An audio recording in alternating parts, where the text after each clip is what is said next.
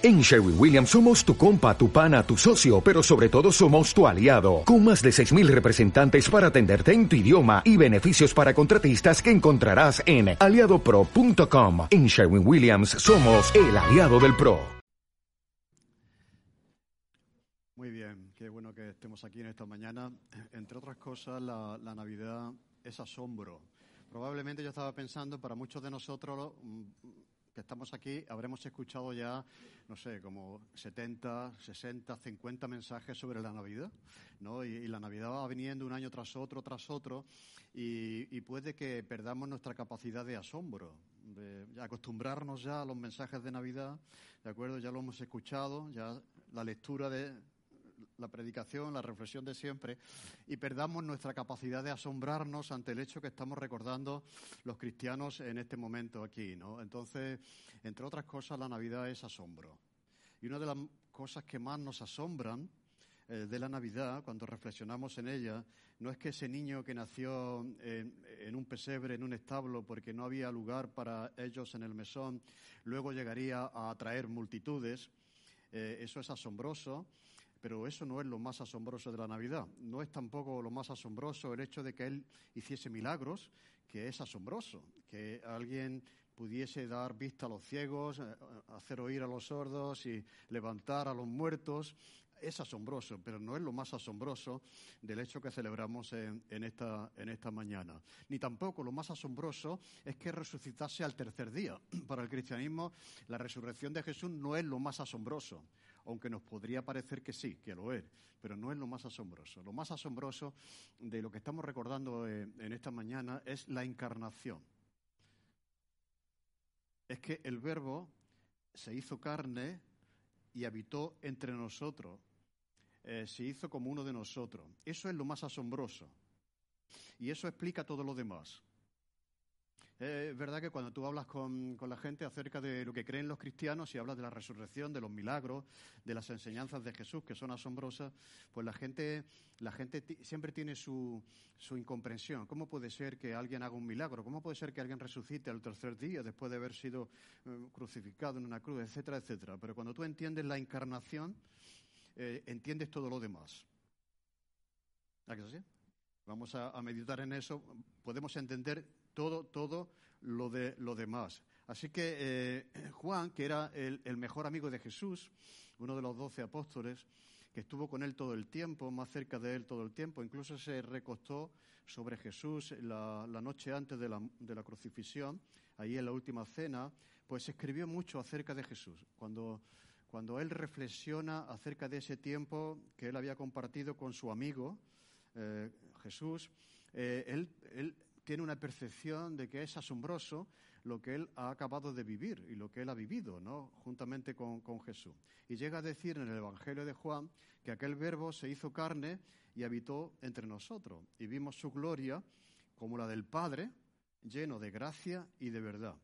E, esta es una afirmación que la leemos ahí en el, en el Evangelio de Juan, en el prólogo de Juan, pero es una reflexión que Juan está haciendo acerca de quién es realmente eh, ese niño que nació en Belén, la identidad verdadera del niño que nació, que nació en Belén. Y, esto es lo más extraordinario de todo, eh, que, que la identidad de ese niño es que era el verbo, el verbo, como dice ahí, y que ese verbo se hace carne y habita entre nosotros. Por lo tanto, eh, la encarnación, el hecho de que, de que, Dios se hace hombre y vive como nosotros, entre nosotros, como uno de nosotros, eh, es el hecho más importante, sino que lo sustenta. O sea, es la fuente de toda vida. O sea, todo ser viviente, eh, sea humano, sea animal, sea lo que sea, sea vegetal, tiene vida gracias a que Jesús sustenta esa vida. Si Él retira su aliento de vida sobre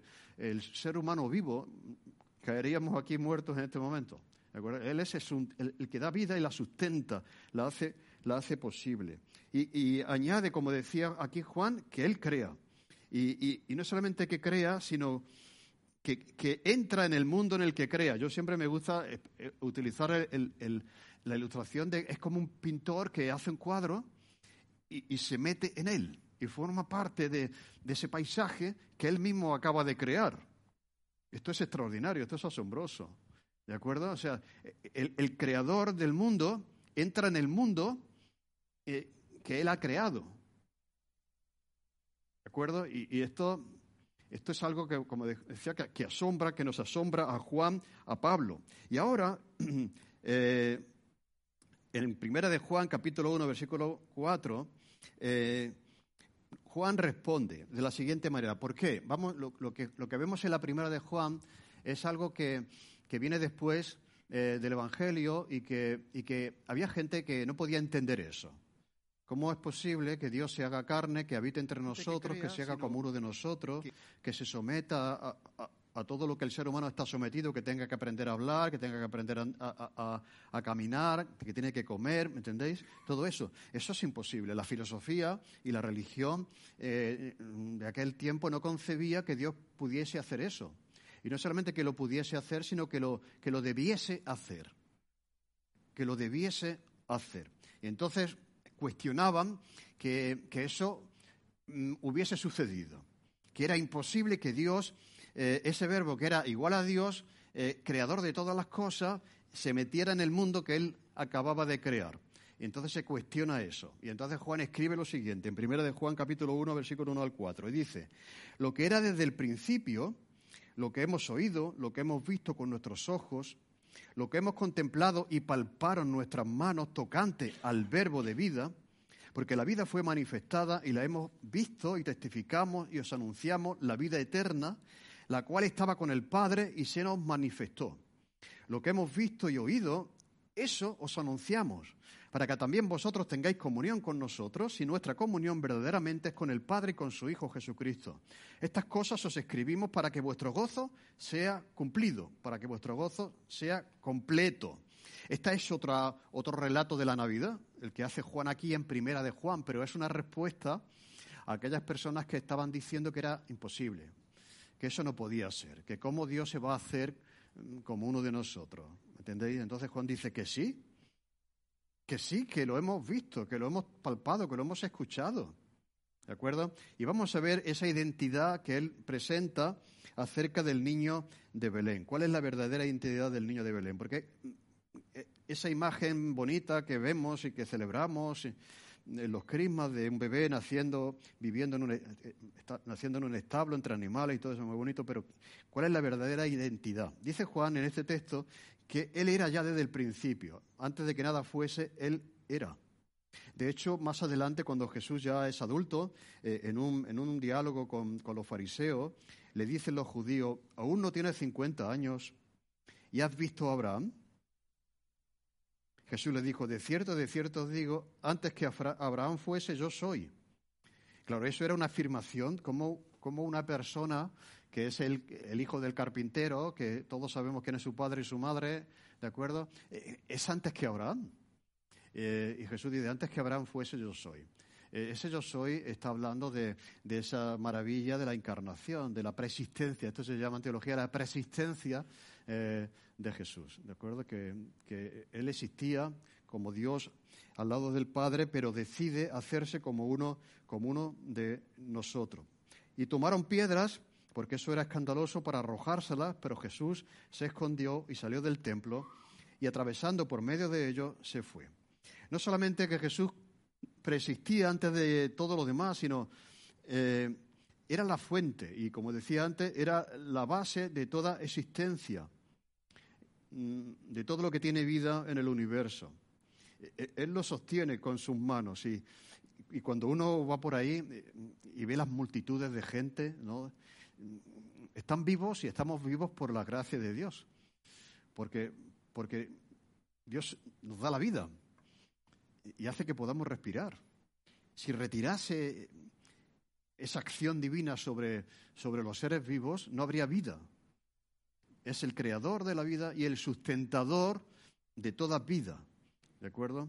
Y, ese, ese era el niño, esa es la verdadera identidad del niño que nació en Belén. Y dice Juan que ha venido a nosotros. Lo está diciendo de otra manera diferente, como lo dice Pablo, pero al final es el relato de la Navidad. Y dice, lo que hemos oído, lo que hemos visto con nuestros ojos, lo que hemos contemplado y palparon nuestras manos tocante al verbo de vida, porque la vida ha sido manifestada y la hemos visto. Entonces está, argumentando para aquellos que cuestionan que eso fuese posible, que, ha sido oído, visto, escuchado y tocado. ¿Por qué dice eso? Porque era, como decía, incomprensible para la mente humana que Dios se hiciese como uno de nosotros. Y, se desarrolló la convicción y la creencia que ya circulaba en el siglo, en el siglo segundo, en el siglo primero al final y, principio del segundo, de que realmente eh, eh, la segunda persona de la Trinidad no había tomado un cuerpo físico, sino que había asumido una apariencia de cuerpo físico. Por lo tanto, era un fantasma. ¿Entendéis? Ah, es como un fantasma. Por eso cuando Jesús resucita, eh, no pueden creer que, eso se haya producido. y pensaban que era un espíritu pero con apariencia humana. Entonces, esta era como una, como una doctrina, una falsa doctrina que se desarrolló porque era incomprensible, eh, no entraba en su mente, la mente religiosa y tampoco la mente filosófica de aquel tiempo que gobernaba el mundo, que Dios hiciera ese acto de, de rebajarse tanto hasta el punto de asumir algo como el cuerpo, que es algo de segunda categoría. ¿no? Para los griegos el cuerpo no era lo más importante. Y, ¿Me entendéis? Entonces se, creó esa, teoría de que ciertamente eh, era Dios Jesús, pero, pero no era verdadero hombre, sino tenía apariencia de humanidad. Asumió como un cuerpo, pero que realmente no lo era tal. Entonces Juan tiene que decir, por eso dice, mira, que, que lo hemos visto, que lo hemos tocado, ¿de acuerdo? Que, que, lo hemos escuchado eh, y que hemos estado con él, que, y es el verbo. Menciona que, no está hablando de cualquiera, ¿no? Así que los judíos, a menudo, que hacían referencia a Dios como el verbo, eh, sabían que Dios, los judíos entendían cuando Juan, ¿por qué utiliza? Es muy interesante que Juan utiliza la palabra verbo para referirse a, Jesús. ¿Y por qué utiliza esa palabra? Porque los judíos entendían que verbo significa palabra, ¿no? que, que Dios se revela en su palabra. ¿De acuerdo? Que la palabra es la revelación, de hecho Dios dijo y fue hecho. Y Dios crea eh, por la palabra. Y Dios se manifiesta por su palabra. ¿De acuerdo? Entonces, cuando se habla del verbo, eh, se está hablando de, de, Dios, revelándose, revelándose perfectamente en su palabra. Eso para los judíos. Pero para los griegos, que habían hablado desde el principio de la filosofía, uno de los interrogantes de los griegos es explicar porque la filosofía surgió por la observación. O sea, los filósofos miraban a las estrellas, ¿de acuerdo? Y miraban a su alrededor e intentaban dar una respuesta a todo aquello que observaban, aquello que veían por sus ojos. Entonces ellos decían, el fin último de todas las cosas que observamos es el logos. Fijaros, ¿de acuerdo? Así que cuando Juan utiliza la palabra logos, está utilizando una palabra que pueden entender los judíos, pero que también pueden entender los griegos, pero porque los griegos entendían que la base de la organización y de la inteligencia del universo, podríamos decir que la máxima razón que controla todas las cosas, la máxima inteligencia y la máxima razón está en el verbo, en la palabra, ¿de acuerdo? Y, y entonces Juan, después de decir que él le ha oído, le ha visto, le ha escuchado y le ha tocado, por lo tanto no es un espíritu, él dice que esa persona es el logos, es la palabra. La revelación para los judíos de Dios en su palabra y también la explicación de todas las cosas, la máxima razón de todas las cosas. Quien controla todas las cosas es el verbo y además añade la expresión, la palabra de vida, porque es también lo que viene a hacer, a darnos vida. ¿De acuerdo? Así que eso, eso es la, segunda cuestión en relación, en relación a la identidad del niño de Belén. Eh, era desde el principio y ha venido a nosotros, aunque resultase algo incomprensible eh, para la mente judía como también para la mente griega. Y en tercer lugar dice, y eso que nosotros hemos visto, hemos oído y hemos palpado, eso os lo anunciamos.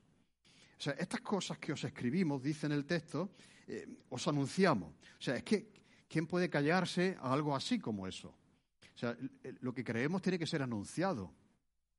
Por eso este es el día en el que la Iglesia anuncia lo que estamos anunciando. ¿De acuerdo? Sea, esto, esto no se puede quedar eh, aquí en el desconocimiento de la gente. Esto no se puede quedar en la intimidad de cada uno, en el conocimiento de cada uno. Esto es para ser proclamado, esto es para ser anunciado. ¿De acuerdo? Esa, eso que ha ocurrido en la encarnación, eso hay que predicarlo, eso hay que comunicarlo. ¿De acuerdo? Entonces, esto tiene que ser anunciado. ¿Y, este, ¿Y qué es lo que tiene que anunciarse? Pues también añade la vida eterna. Aparte de la vida, habla de la vida eterna. Mira, la vida eterna e, está en, todos los cuentos, en todas las historias.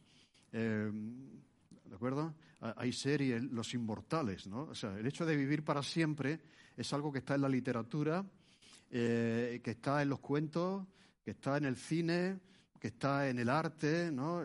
La eternidad. O sea, que eso de, eso de morir, eso es una mala jugada, eso es una mala pasada. Ciertamente es así, porque no hemos sido creados para, para morir, sino para vivir eternamente. Y entonces el que da esa vida eterna, el que hace posible eh, esa, esa, vida eterna, eh, es Jesús. Ahora vamos a, cuando habla de la vida eterna, vamos al principio de todas las cosas y en esa conversación que Dios tiene con, con Adán y Eva, les dice, mira, de este árbol no comeréis porque el día que de él comieres, comiereis, ciertamente morirás. O sea, veis, aquí el ser humano fue hecho para, para vivir eternamente. Pero si hay desobediencia, si hay rebelión, si hay separación de, de mí y de, y de mis consejos, pues se va a producir una consecuencia. Y entonces la consecuencia es la muerte, ciertamente morirás. Y ahora viene el enemigo y dice, la serpiente le dice a la mujer, no moriréis. Veis todo lo contrario, ¿no? No moriréis. Pero al final, la evidencia es que desde ese momento morimos y estamos muriendo. ¿De acuerdo? Pero, pero el ser humano fue hecho con ese anhelo de, de, vivir para siempre. ¿Quién no quería vivir para siempre? ¿No? Eso está, como digo, en el, en el anhelo del... Yo he dicho ya en otras ocasiones que los anhelos del ser humano, el anhelo de la paz, el anhelo de la felicidad, el anhelo de, no morir, de que no haya dolor, ni, ni, ni, llanto, ni todo este tipo de cosas que vivimos, eh, es un anhelo que señala a lo que Jesús realmente ha venido a hacer y a lo que Jesús ha venido a ofrecer. Esa vida eterna eh, que anhelamos es Jesús que viene a ofrecernos esa vida, esa vida eterna. ¿De acuerdo? Entonces, entonces Jesús responde al anhelo del, del, corazón humano de, vivir eternamente. Eh, tenemos vida eterna en Él y viviremos eternamente. Esto es lo que tiene que ser anunciado, eh, que hay vida eterna y esa vida eterna se encuentra en el que ha venido. En cuarto lugar, ¿para qué ha venido? Dice, para que también vosotros tengáis comunión con nosotros y nuestra comunión verdaderamente es con el Padre y con su Hijo Jesucristo. Mirad, cuando Juan resume la razón principal por la que la segunda persona de la Trinidad se encarna, se hace como nosotros y vive entre nosotros, es para restablecer la comunión.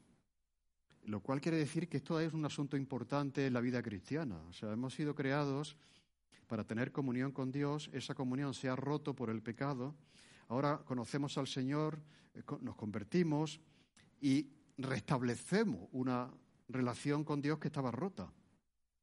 Pero esa comunión tiene que darse, ¿no? Y tiene que cultivarse cada día, porque para eso estamos aquí, para tener comunión con Dios. Esa comunión que se rompió por el pecado. Entonces dice, dice Juan que ha venido para que tengamos común unión con Dios, con Dios Padre y con la persona de Jesús. Lo que está haciendo aquí eh, Juan, que está diciendo que hace Jesús, es que restaura esa común unión que tenían Adán y Eva en el Edén con Dios. Así que esto también es asombroso es otro hecho asombroso de la Navidad, porque para, para los griegos esa comunión solo era posible entre los hombres, pero esa común unión es imposible con Dios. O sea, yo, ese concepto de tener comunión con Dios, los griegos no lo, no lo entienden, porque los dioses están en un nivel superior al de los humanos y no pueden tener los dioses mantienen las distancias. No tienen, no tienen, tienen relación con otros dioses, pero, pero no tienen relación con los seres humanos. ¿De acuerdo? Por, lo tanto, ellos también entendían que, que el Dios de los cristianos era asombroso, porque aquí lo que les propone Juan es que quiere tener comunión con los hombres. Quiere tener una relación con los hombres. Por lo tanto, eso era, eso era mm, para ellos asombroso e incomprensible. Y, y también la idea de tener comunión con Dios también era algo extraordinario para los judíos. Ni siquiera se atrevían a, a nombrar el nombre de Dios. ¿Entendéis? La presencia de Dios les daba miedo. Y, y sin embargo, Dios está dando un paso de proximidad, de acercamiento para con su pueblo, restableciendo esa comunión rota. O sea, es decir, que Dios caminaba en el huerto del Edén y tenía una conversación con Adán y Eva allí cada día de una manera informal, y, Dios quiere tener esa comunión eh, con cada uno de nosotros, ¿de acuerdo? Y eso también, también era para los judíos, de hecho, en el templo estaba el lugar santísimo donde solamente estaba Dios y nadie podía acceder a ese sitio. Solamente sacerdote una vez al año y con mucho miedo de que algo podría pasarle. Sin embargo, cuando dice que cuando Jesús murió, el velo del templo se rasgó, así que eh, el nivel de comunión que entendían los judíos era ese. O sea, Dios está ahí, hay una cortina, pero yo no puedo acercarme a Él como si fuera mi amigo. Ahora Jesús nos trata como amigos, eh, ¿entendéis? Todo eso. Pero, cuando Jesús viene y produce ese acercamiento, eh, eh, no hay ya un velo que divida, que nos separe, que impida tener comunión con Dios. Por eso todo esto es, extraordinario. ¿no? Jesús viene realmente a hacer posible esa comunión como nunca el hombre ha tenido, ha tenido con Dios. Y, y finalmente dice que para que nuestro gozo sea cumplido o sea completo. Estas cosas os estamos escribiendo acerca de quién es verdaderamente el niño que nació en Belén para que nuestro gozo sea cumplido. O puede ser también, puede ser completo. Yo creo que la búsqueda de esto eh, es lo que el ser humano hace desde que, desde que empieza a tener conciencia de la existencia. ¿no? Buscamos la felicidad, buscamos el gozo que, complete, ese gozo completo que rebosa. ¿no? Eh, y la pregunta es, ¿dónde encontramos ese gozo? ¿Quién puede ofrecernos ese gozo completo? Decía alguien, haciendo una reflexión sobre la existencia humana, que todo tiene un punto de, de incompleto. Hasta la mejor comida en Navidad es que le falta la sal. no hay nada que pueda decir esto está completo. En todos los aspectos, ¿eh? O sea, que, te compras el coche y dices, ay, qué bien y tal, qué tal. Sí, pero no tiene, no tiene, yo qué sé, como, y me parece muy interesante porque, porque todo lo que el mundo ofrece mm, termina por ser incompleto, por tener un punto, ¿me entendéis? Que le falta algo, que le falta la sal, que le falta algo. Y, dice aquí Juan que estas cosas está escribiendo para que nuestro gozo sea completo. ¿Quién lo hace posible? ¿Qué es aquella cosa que puede producir el gozo completo según Juan? Pues es la relación con Dios. Es la relación con Dios. Eso es así. Dios nos ha creado para que tengamos una relación con Él y en esa relación descubrir que ahí está lo que siempre hemos buscado en otras cosas, que terminaban de ser un poco insípidas, no terminan de, ¿a que sí? No terminan de ser completamente satisfactorias. Todo tiene un punto de insatisfacción, de imperfección, todo.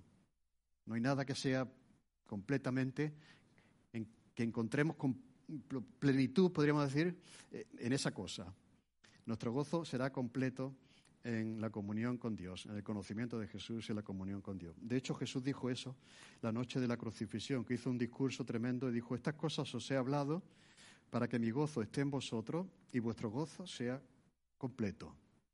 Hasta ahora nada habéis pedido en mi nombre, pedís y recibiréis para que vuestro gozo sea completo. Pero ahora yo voy a ti, hablo esto en el mundo para que tengan mi gozo cumplido en sí mismo. Eh, así que ese gozo completo para la gente que no tiene esa relación con Dios, esa comunión con Dios, está en Dios, está en la persona de Dios. Es, el, que, el que satisface eh, todo anhelo del corazón humano.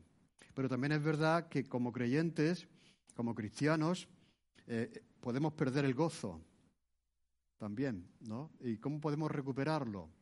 Eh, restableciendo nuestra relación con Dios.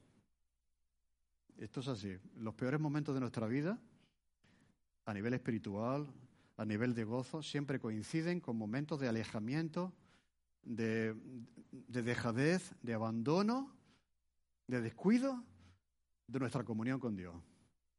Es así. Si es que es así. ¿De acuerdo? Como dice Agustín, hay algo en el ser humano que solamente Dios puede llenar. Y, es así.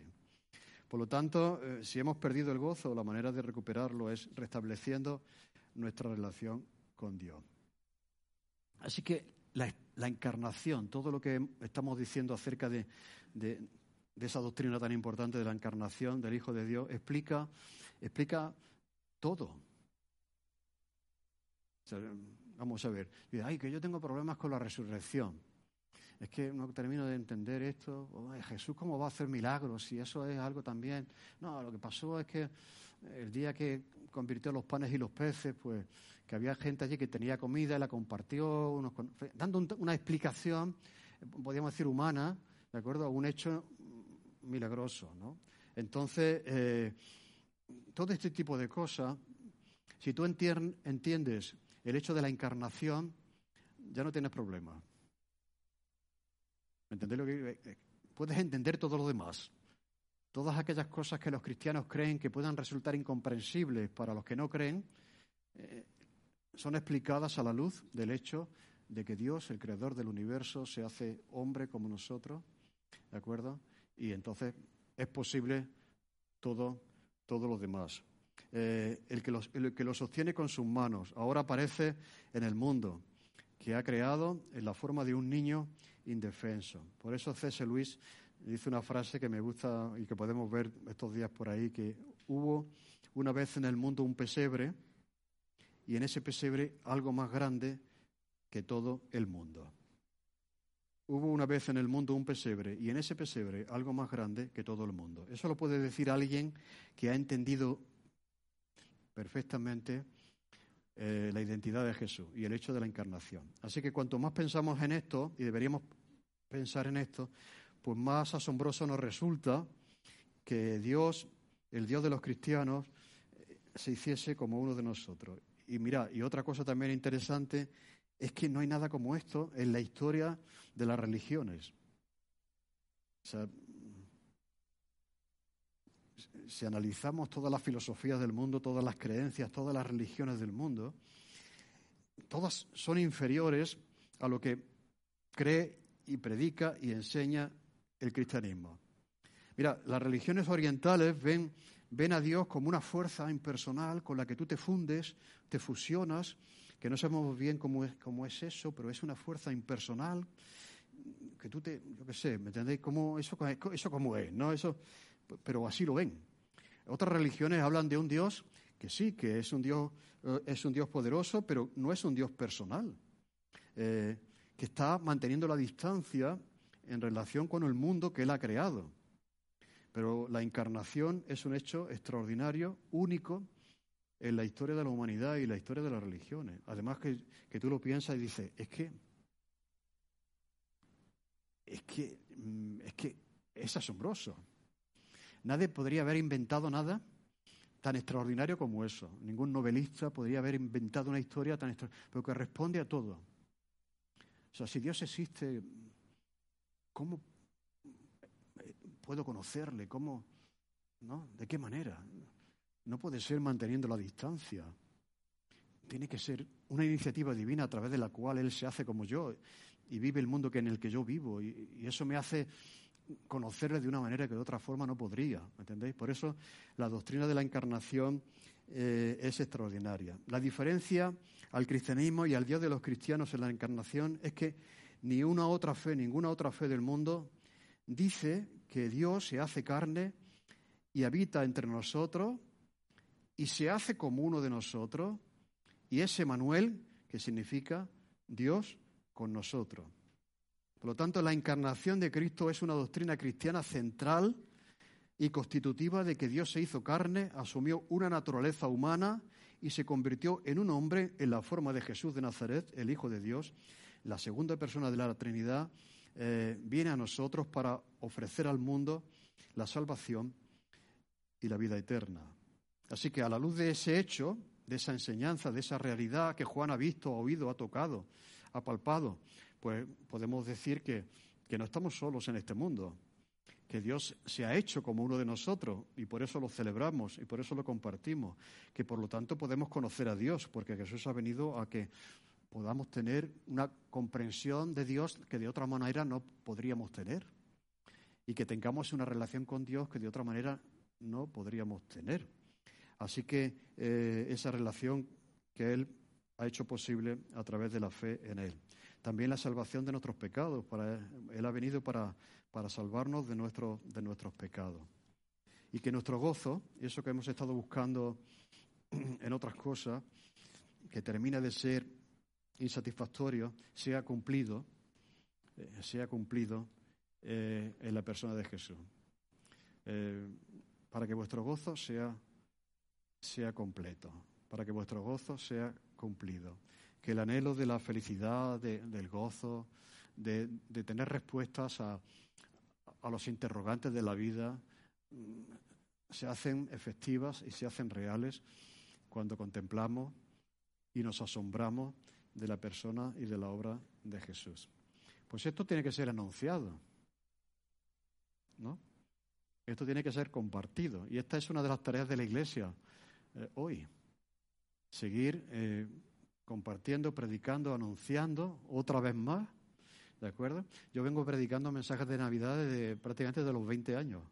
¿eh? Todas las Navidades, mensajes de Navidad. Pero así hasta que se muera uno, ¿no? O sea, esto es lo que tenemos que anunciar. Esto es lo que tenemos que comunicar, ¿de acuerdo? el asombro eh, que hay cuando reflexionamos en, el hecho asombroso de que Dios se ha hecho hombre y ha venido a ser como nosotros. Amén. Señor, te damos gracias porque es un privilegio. Eh, Señor, si tú no hubieses iluminado nuestros ojos, nuestra mente, nuestro corazón, pues eh, no hubiésemos captado toda la grandeza de la Navidad y toda la realidad de la encarnación, Señor. Eh, te pedimos que nos sigas revelando cada día más matices y verdades de este hecho asombroso, que lo disfrutemos, Señor, que Dios es con nosotros, que tú quieres tener una relación con nosotros, que ahí está el gozo, que ahí está la felicidad, que ahí está aquello que anhelamos y que buscamos quizás en otros sitios, Señor, y que también la Iglesia siga anunciando y proclamando este hecho, Señor. Ayúdanos a, seguir siendo fieles en la proclamación del Evangelio y de esta verdad que tanto el mundo necesita, aunque está buscando en otros lugares que no satisfacen, Señor. Te lo pedimos en el nombre de Jesús. Amén. Amén. Muy bien, pues ¿hay algún anuncio que tenemos que dar? Ninguna. El domingo que viene, si Dios quiere, pues ya em, probablemente estemos por ahí dispersos celebrando el año nuevo, no estaremos aquí, pero nos vemos el primer domingo de año, vamos a tener la Santa Cena ese, en ese domingo y os deseamos de verdad un buen tiempo y, que tengamos tiempo para reflexionar sobre el verdadero sentido, todo lo que hay detrás de las cenas, de las luces, de las reuniones familiares, etcétera, ¿de acuerdo? Y que es un hecho que tenemos que seguir anunciando. Así que os animamos a coger una tarjetita, poner una notita eh, y, dársela al vecino o, al familiar o a aquella persona que consideréis como un regalo de vuestra parte. Así que bendiciones y nos vemos hasta dentro de dos semanas.